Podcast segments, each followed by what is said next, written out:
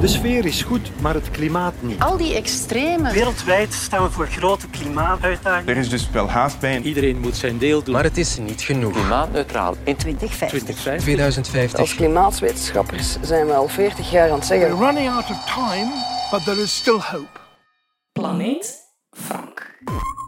Er zijn meer dan 23 planeten in het heelal, maar dit is de 23ste planeet Frank. Hier gaan we. De gemiddelde temperatuur voor de hele aarde lag afgelopen maand 400ste van een graad hoger. Het was nog nooit zo warm, zo laat op het seizoen. Dus onze klimaatmodellen voorspellen dat het verbreken van de records jaarlijkse kost wordt over grote delen van de wereld. Het was vandaag alweer puffen en zweten. Dag Frank. Wordt het hier warmer en zo, ja, hoeveel graden wordt het warmer? Dat heeft toch ook voordelen? En in het zuiden leven ze elk seizoen met hogere temperaturen, zonder problemen. Tja, wij mensen kunnen ons inderdaad heel goed aanpassen aan temperatuursveranderingen. We gaan op vakantie naar het zonnige zuiden, waar 30 graden schering en inslag zijn. En winters wordt er geskiet bij negatieve temperaturen. We hebben verwarming om de kou te trotseren. Zwembaden en airco helpen ons door de hitte. Kortom, was het probleem met een graadje meer? Dat is een vraag die veel mensen zich stellen. Wel, de wetenschap heeft uitgerekend wat de impact is van een extra opwarming van 1 graad, van 2,5 graden, van 4 graden. En dan blijkt dat elke graad Celsius wel degelijk een groot, een heel groot verschil maakt. Enkele voorbeelden om dat te illustreren. In de lente ontluikt de natuur. Er komen knoppen en jonge blaadjes aan de bomen. Dat is een lekkernij voor rupsen. En die rupsen worden dan weer opgegeten door vogels. Nu, door de klimaatverandering begint de lente tegenwoordig vroeger. 150 jaar geleden kregen we in Ukkel een eerste keer 20 graden, gemiddeld gesproken begin mei. Tegenwoordig is dat gemiddeld rond 10 april. De natuur wordt dus sneller wakker. Als de rupsen niet op tijd zijn, is er geen sappig groen meer om te eten. En als de jonge meisjes niet op tijd geboren worden, is er geen eten en dan gaat het vogelbestand achteruit. En dat gebeurt ook. We zien het, of beter gezegd, we horen het. Een recente studie van het wetenschappelijk tijdschrift Nature bepaalde het gezamenlijke geluid van alle zingende vogels in de lente op een bepaalde plaats gedurende 25 jaar.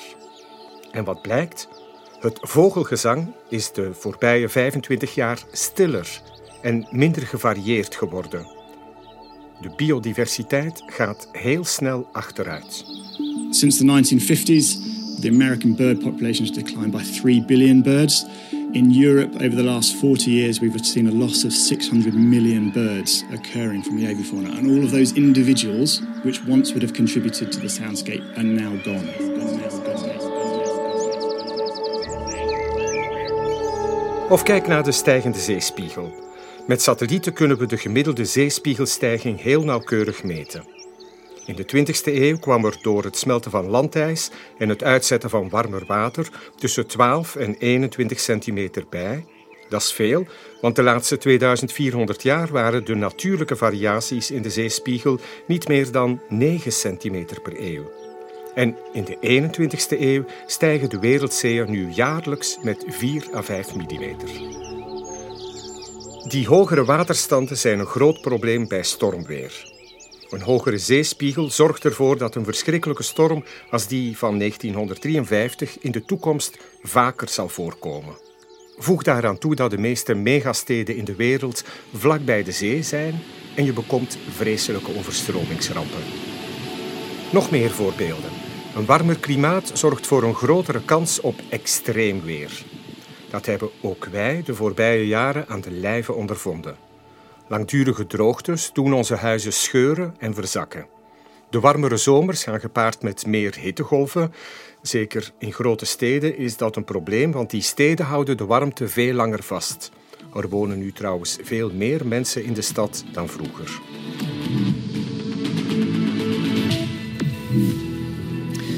Welkom. De cijfers lopen op. 31 doden zijn er nu geteld na de watersnood van afgelopen week in ons land.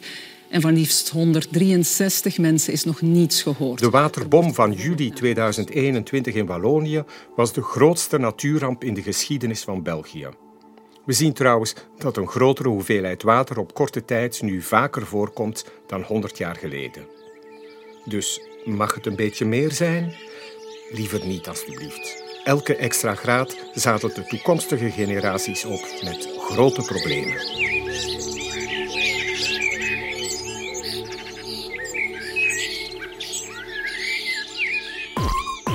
Ten, nine, eight, seven, six, four, five, three, two, one.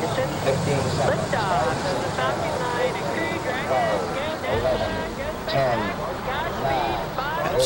want to thank uh, every Amazon employee and every Amazon customer because you guys paid for all this. Dag Frank, Stefan de Klerk hier. In het debat over het klimaat hoor ik veel over de oorzaken en de gevolgen van de klimaatswijziging. Satellieten meten dikwijls die gevolgen. Er wordt echter zelden gepraat over de invloed van de ruimtevaart op het klimaat. Is het verantwoord om honderden raketten af te schieten terwijl dat toch ook een hoge CO2-uitstoot geeft? Zou de invloed van de ruimtevaart op ons klimaat niet beter gereerd moeten worden? Zo'n reis naar de ruimte verstookt inderdaad een heleboel brandstof. Afhankelijk van de soort raketmotor zit je voor een trip rond de aarde al gauw aan een koolstofvoetafdruk van 300 tot 1000 ton. Beetje afhankelijk van de soort raket en de gebruikte brandstof. En daar komt dan nog eens wat extra afbraak van de ozonlaag bij en we ronden af met een hoeveelheid roet, aluminiumoxide en fijnstof. Niet meteen een propere business. We mogen natuurlijk niet het kind met het badwater weggooien. Ruimtevaart heeft ons leven ook gemakkelijker, veel gemakkelijker gemaakt. Zonder satellieten zijn goede weersvoorspellingen onmogelijk. Tegen wie zeg je het? Zonder satellieten geen tv-uitzendingen vanuit andere continenten, geen GPS, geen info over smeltende poolkappen, stijgende zeespiegel, boskap, vervuiling op zee en op land, geen ruimterobots, geen ruimtetelescopen, geen controle op atoomproeven. Een heleboel technische verwezenlijkingen danken we aan nieuwe ontwikkelingen in de ruimtevaart. M1D throttle down. We're throttling down to get ready for the period of maximum dynamic pressure. Laat ons misschien een raketlancering eens vergelijken met andere vervuilers. Als we uitgaan van een koolstofvoetafdruk van 500 ton, dan is dat evenveel als de vervuiling door pakweg 150 personenauto's op één jaar tijd. Dus 150 benzine-personenwagens die elk jaar zo'n 15.000 kilometer afleggen, zijn even vervuilend voor de atmosfeer als een raketlancering. En uh, hoeveel auto's zijn er op de wereld? Niemand weet het precies, maar het zijn er in elk geval meer dan 1 miljard. Een ander voorbeeld. Een raketlancering is qua CO2-uitstoot even vervuilend als een vliegtuig dat van Zaventem naar New York vliegt. Een transatlantische vlucht. Jaarlijks zijn er zo miljoenen vluchten. De invloed van raketlanceringen op de klimaatopwarming is ongeveer 0,01% van de totale bijdrage door de luchtvaart. Soortgelijke vergelijkingen kan je ook maken voor het eten van vlees of het isoleren van je woning. Koken kost dus geld en ik vrees dat we sowieso wat zullen moeten vervuilen om satellieten in een baan om de aarde te krijgen. Maar. Grote maar. Grote multinationals als Amazon en Virgin beginnen nu met ruimtetoerisme. Voor een slordige 380.000 dollar brengt een raketje op een hoogte van een honderdtal kilometer. Als de motoren worden uitgezet, ben je even gewichtloos en je geniet van een prachtig zicht op onze blauwe planeet. Dit ruimtetoerisme vinden velen een gigantische verspilling van geld en op termijn een belangrijke bron van extra vervuiling. En dat terwijl de superbedrijven van Jeff Bezos en Richard Branson nauwelijks belastingen betalen. Ook bij de duizenden internetsatellieten die de voorbije jaren al werden gelanceerd, kan je de vraag stellen of het sop de kolen waard is. Persoonlijk denk ik dat de voordelen van wetenschappelijke satellieten veel en veel groter zijn dan de milieuvervuiling die ze veroorzaken bij de lancering. Maar plezierreisjes naar de ruimte zijn een aanslag op de natuur. En trouwens ook op je portemonnee. Liftoff of the Falcon 9 and Crew Dragon. Go NASA, go SpaceX. Godspeed, Bob and Doug. L'accord de Paris pour le climat est accepté. We have our Glasgow Climate Pact. India en China liggen last minute nog dwars over de ambities rond steenkool. How can anyone expect that developing countries can make promises about phasing out coal and fossil fuel subsidies? In zo'n klimaatconferentie ben je met 197 landen. En een aantal van die landen zitten echt niet op onze golflengte. Paris built the arena. And Glasgow starts the race. Dag Frank, ik heb een vraagje. Als ik het goed begrijp, willen Europa en andere delen van de wereld alles doen om de opwarming van de aarde tegen te houden. Maar er zijn nog veel andere landen die niet willen of kunnen meewerken. De vraag is, zullen delen van de wereld die maatregelen nemen tegen de klimaatverandering gespaard blijven van de gevolgen daarvan en de anderen niet? Of speelt het eigenlijk geen rol wie wat doet? Ik begrijp het. Heeft het wel zin als de rest niet meedoet? Ik vraag het aan professor Claire Dupont. Zij doseert aan de UGent. Haar onderzoek gaat over het beleid, de politiek en het bestuur van de transitie naar duurzaamheid en klimaatneutraliteit in Europa. Uh, Claire, is Europa goed bezig om klimaatneutraal te worden? Ja, inderdaad. Europa is daarmee goed bezig, maar toch zijn er verbeterpunten.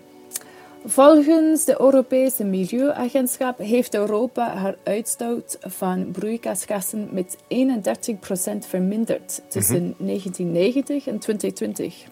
In de Verenigde Staten bijvoorbeeld is de uitstoot van broeikasgassen met maar 7,4% naar beneden gegaan over dezelfde periode. Dus we kunnen misschien Europa als wereldleider noemen, maar toch is dit ook onvoldoende. Europa en de rest van de wereld moeten broeikasgassen sneller naar beneden brengen. De jongste rapport van de Intergovernmental Panel on Climate Change, de IPCC, ja. zei dit heel duidelijk. Zal Europa uh, minder zwaar getroffen worden door toekomstige klimaatrampen, aangezien we dus ja, de beste leerling van de klas zijn? Ja, wel, het klimaatsysteem is een globale systeem. Elke vermindering van de uitstoot van broeikasgassen is dus een bijdrage aan het minimaliseren van de negatieve klimaateffecten, maar over de hele wereld, ook in Europa dus. Mm -hmm. We kunnen niet zeggen dat als Europa zijn uitstoot naar nul brengt, dan zal Europa worden beschermd tegen negatieve klimaateffecten. Zo werkt het niet. Maar het is ook waar dat Europa dankzij zijn geografische ligging, haar economische status, minder zwaar getroffen zal worden dan bijvoorbeeld de Sub-Sahara-regio in Afrika. We hebben hier meer mogelijkheden en meer capaciteiten om ons aan te passen aan klimaatverandering dan andere kwetsbare regio's van de wereld. Ja, dus wat, je zegt is, uh, zij die het meest hebben vervuild in het verleden, ja, die kunnen zich in de toekomst het best aanpassen. En de problemen zijn dikwijls voor, voor de, de minder ontwikkelde gebieden, tussen aanhalingstekens, zij die minder hebben bijgedragen tot dit huidige probleem. Inderdaad. Dus we zien wel een ongelijkheid tussen wie heeft uh, de meest geprofiteerd van een fossiele economie en uh, wie zal de grootste impacten um, hebben van de klimaatverandering. Mm -hmm. Claire, hoe doen de andere grote mogendheden het in hun transitie naar duurzaamheid en klimaatneutraliteit? Ja, in het algemeen doen ze het slechter op veel vlakken dan in Europa. Geen enkele grote land heeft de transitie naar duurzaamheid voltooid. Sommige landen doen het goed op vlak van enkele technologische oplossingen. Bijvoorbeeld in China wordt er veel geïnvesteerd in zonne-energie. Maar het gaat allemaal te traag, overal in de hele wereld. In Europa zijn we daarmee goed bezig. Er is nog werk aan de winkel. Maar in de andere grote mogenheden is het nog veel meer werk aan de winkel dan in Europa. en ik hoor een, een, een, haan op de achtergrond. Ja, jij, zit, jij zit niet inderdaad. in België, geloof ik, hè? Nee, ik zit momenteel in, in, Ierland. In Ierland, kijk, voilà. Als de haan geen drie keer kraait, is er geen probleem. Uh, Claire, uh, is het eerlijk om, om bijvoorbeeld India, dat is toch ook een grote speler, om die te mm. vergelijken met de inspanningen die wij hier in Europa doen? Ja, dat is een grote vraag. Ik denk uh, veel mensen denken Hoe kan het zijn dat Europa veel moet doen en India, een groot land, minder moet doen? Maar het is wel oneerlijk om India te vergelijken met de inspanningen die we hier in Europa doen. En de hele globale politieke systeem erkent dat. In artikel 3 van de United Nations Framework Convention on Climate Change, dit is het raamverdrag van de Verenigde Naties in zaken klimaatverandering, klimaatverandering, lezen we dat de globale gemeenschap het daarmee eens was dat verschillende landen verschillende verantwoordelijkheid en ook capaciteiten hadden om het klimaatsysteem te beschermen. Ja, de sterkste schouders dragen de zwaarste lasten, zeggen we dan. Ja. En dit was al in 1992 afgesproken. Dus we hebben dit idee decennia lang uh, uh, genomen. Dit, en ja, inderdaad, dit betekent dat de rijke landen, die rijk zijn geworden dankzij hun afhankelijkheid van fossiele brandstoffen, de eerste en grootste inspanning moeten leveren om de uitstoot te verminderen. Dit was ook om de ruimte te geven aan andere landen uh, te ontwikkelen, om hun Mhm. levenskwaliteit te verbeteren. Dat is ook een kwestie van gerechtigheid.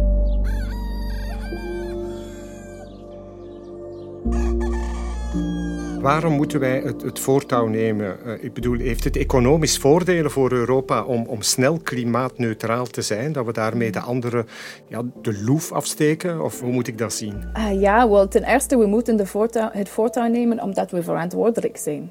Omdat onze historische economische traject heeft enorm schade gemaakt.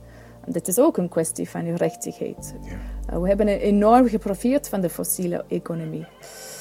Um, ten tweede, omdat we de mogelijkheid en capaciteiten hebben om een duurzame transitie uit te voeren. Ja. Um, maar eerlijk gezegd vind ik ook de vraag van heeft het economische voordelen een beetje misleidend. Wat betekent dat eigenlijk, economische voordelen? Naar mijn mening zijn we nog steeds te geobsedeerd door BBP-groei bijvoorbeeld. Ja. Maar als we breder kijken, bijvoorbeeld naar welzijn, dan is het toch zeker. Er zijn veel voordelen om snel klimaatneutraal te zijn, indien het traject naar klimaat, klimaatneutraliteit rechtvaardig is. Um, ik kan een voorbeeld geven misschien. Um, industriële vervuiling bijvoorbeeld is een probleem voor het klimaat, maar ook voor het lokale milieu. En hier in Europa zien we dat veel sociale, economische kwetsbare gezinnen rond industriële gebieden wonen. Uh, deze mensen worden nog kwetsbaarder door gezondheidsproblemen verbonden aan de industriële vervuiling. En de Europese Milieuagentschap toont aan dat industriële vervuiling tot meer dan 400 miljard euro kost aan de maatschappij. Dus als we de vervuiling naar beneden brengt, dan is dat iets dat goed is voor het klimaat, goed voor kwetsbare gezinnen, goed voor de kwaliteit van het lokale milieu en goed voor de sociale kosten. Dus kort gezegd, de kosten van niks doen zijn enorm.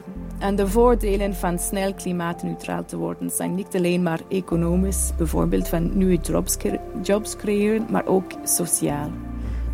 Bedankt Claire, ik heb veel bijgeleerd en de haan heeft meer dan drie keer gekraaid, dus ik kan u echt wel vertellen ja, dat voor het klimaat dat het uh, vijf voor twaalf is, denk ik. Dat is toch zeker.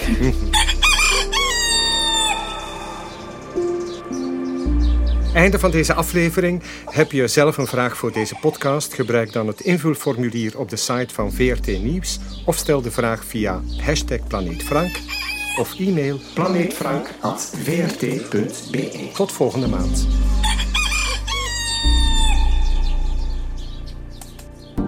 Dit was een podcast van vrtnieuws.be. Meer op de podcastpagina van vrtnieuws.be of via de podcast-app op je smartphone.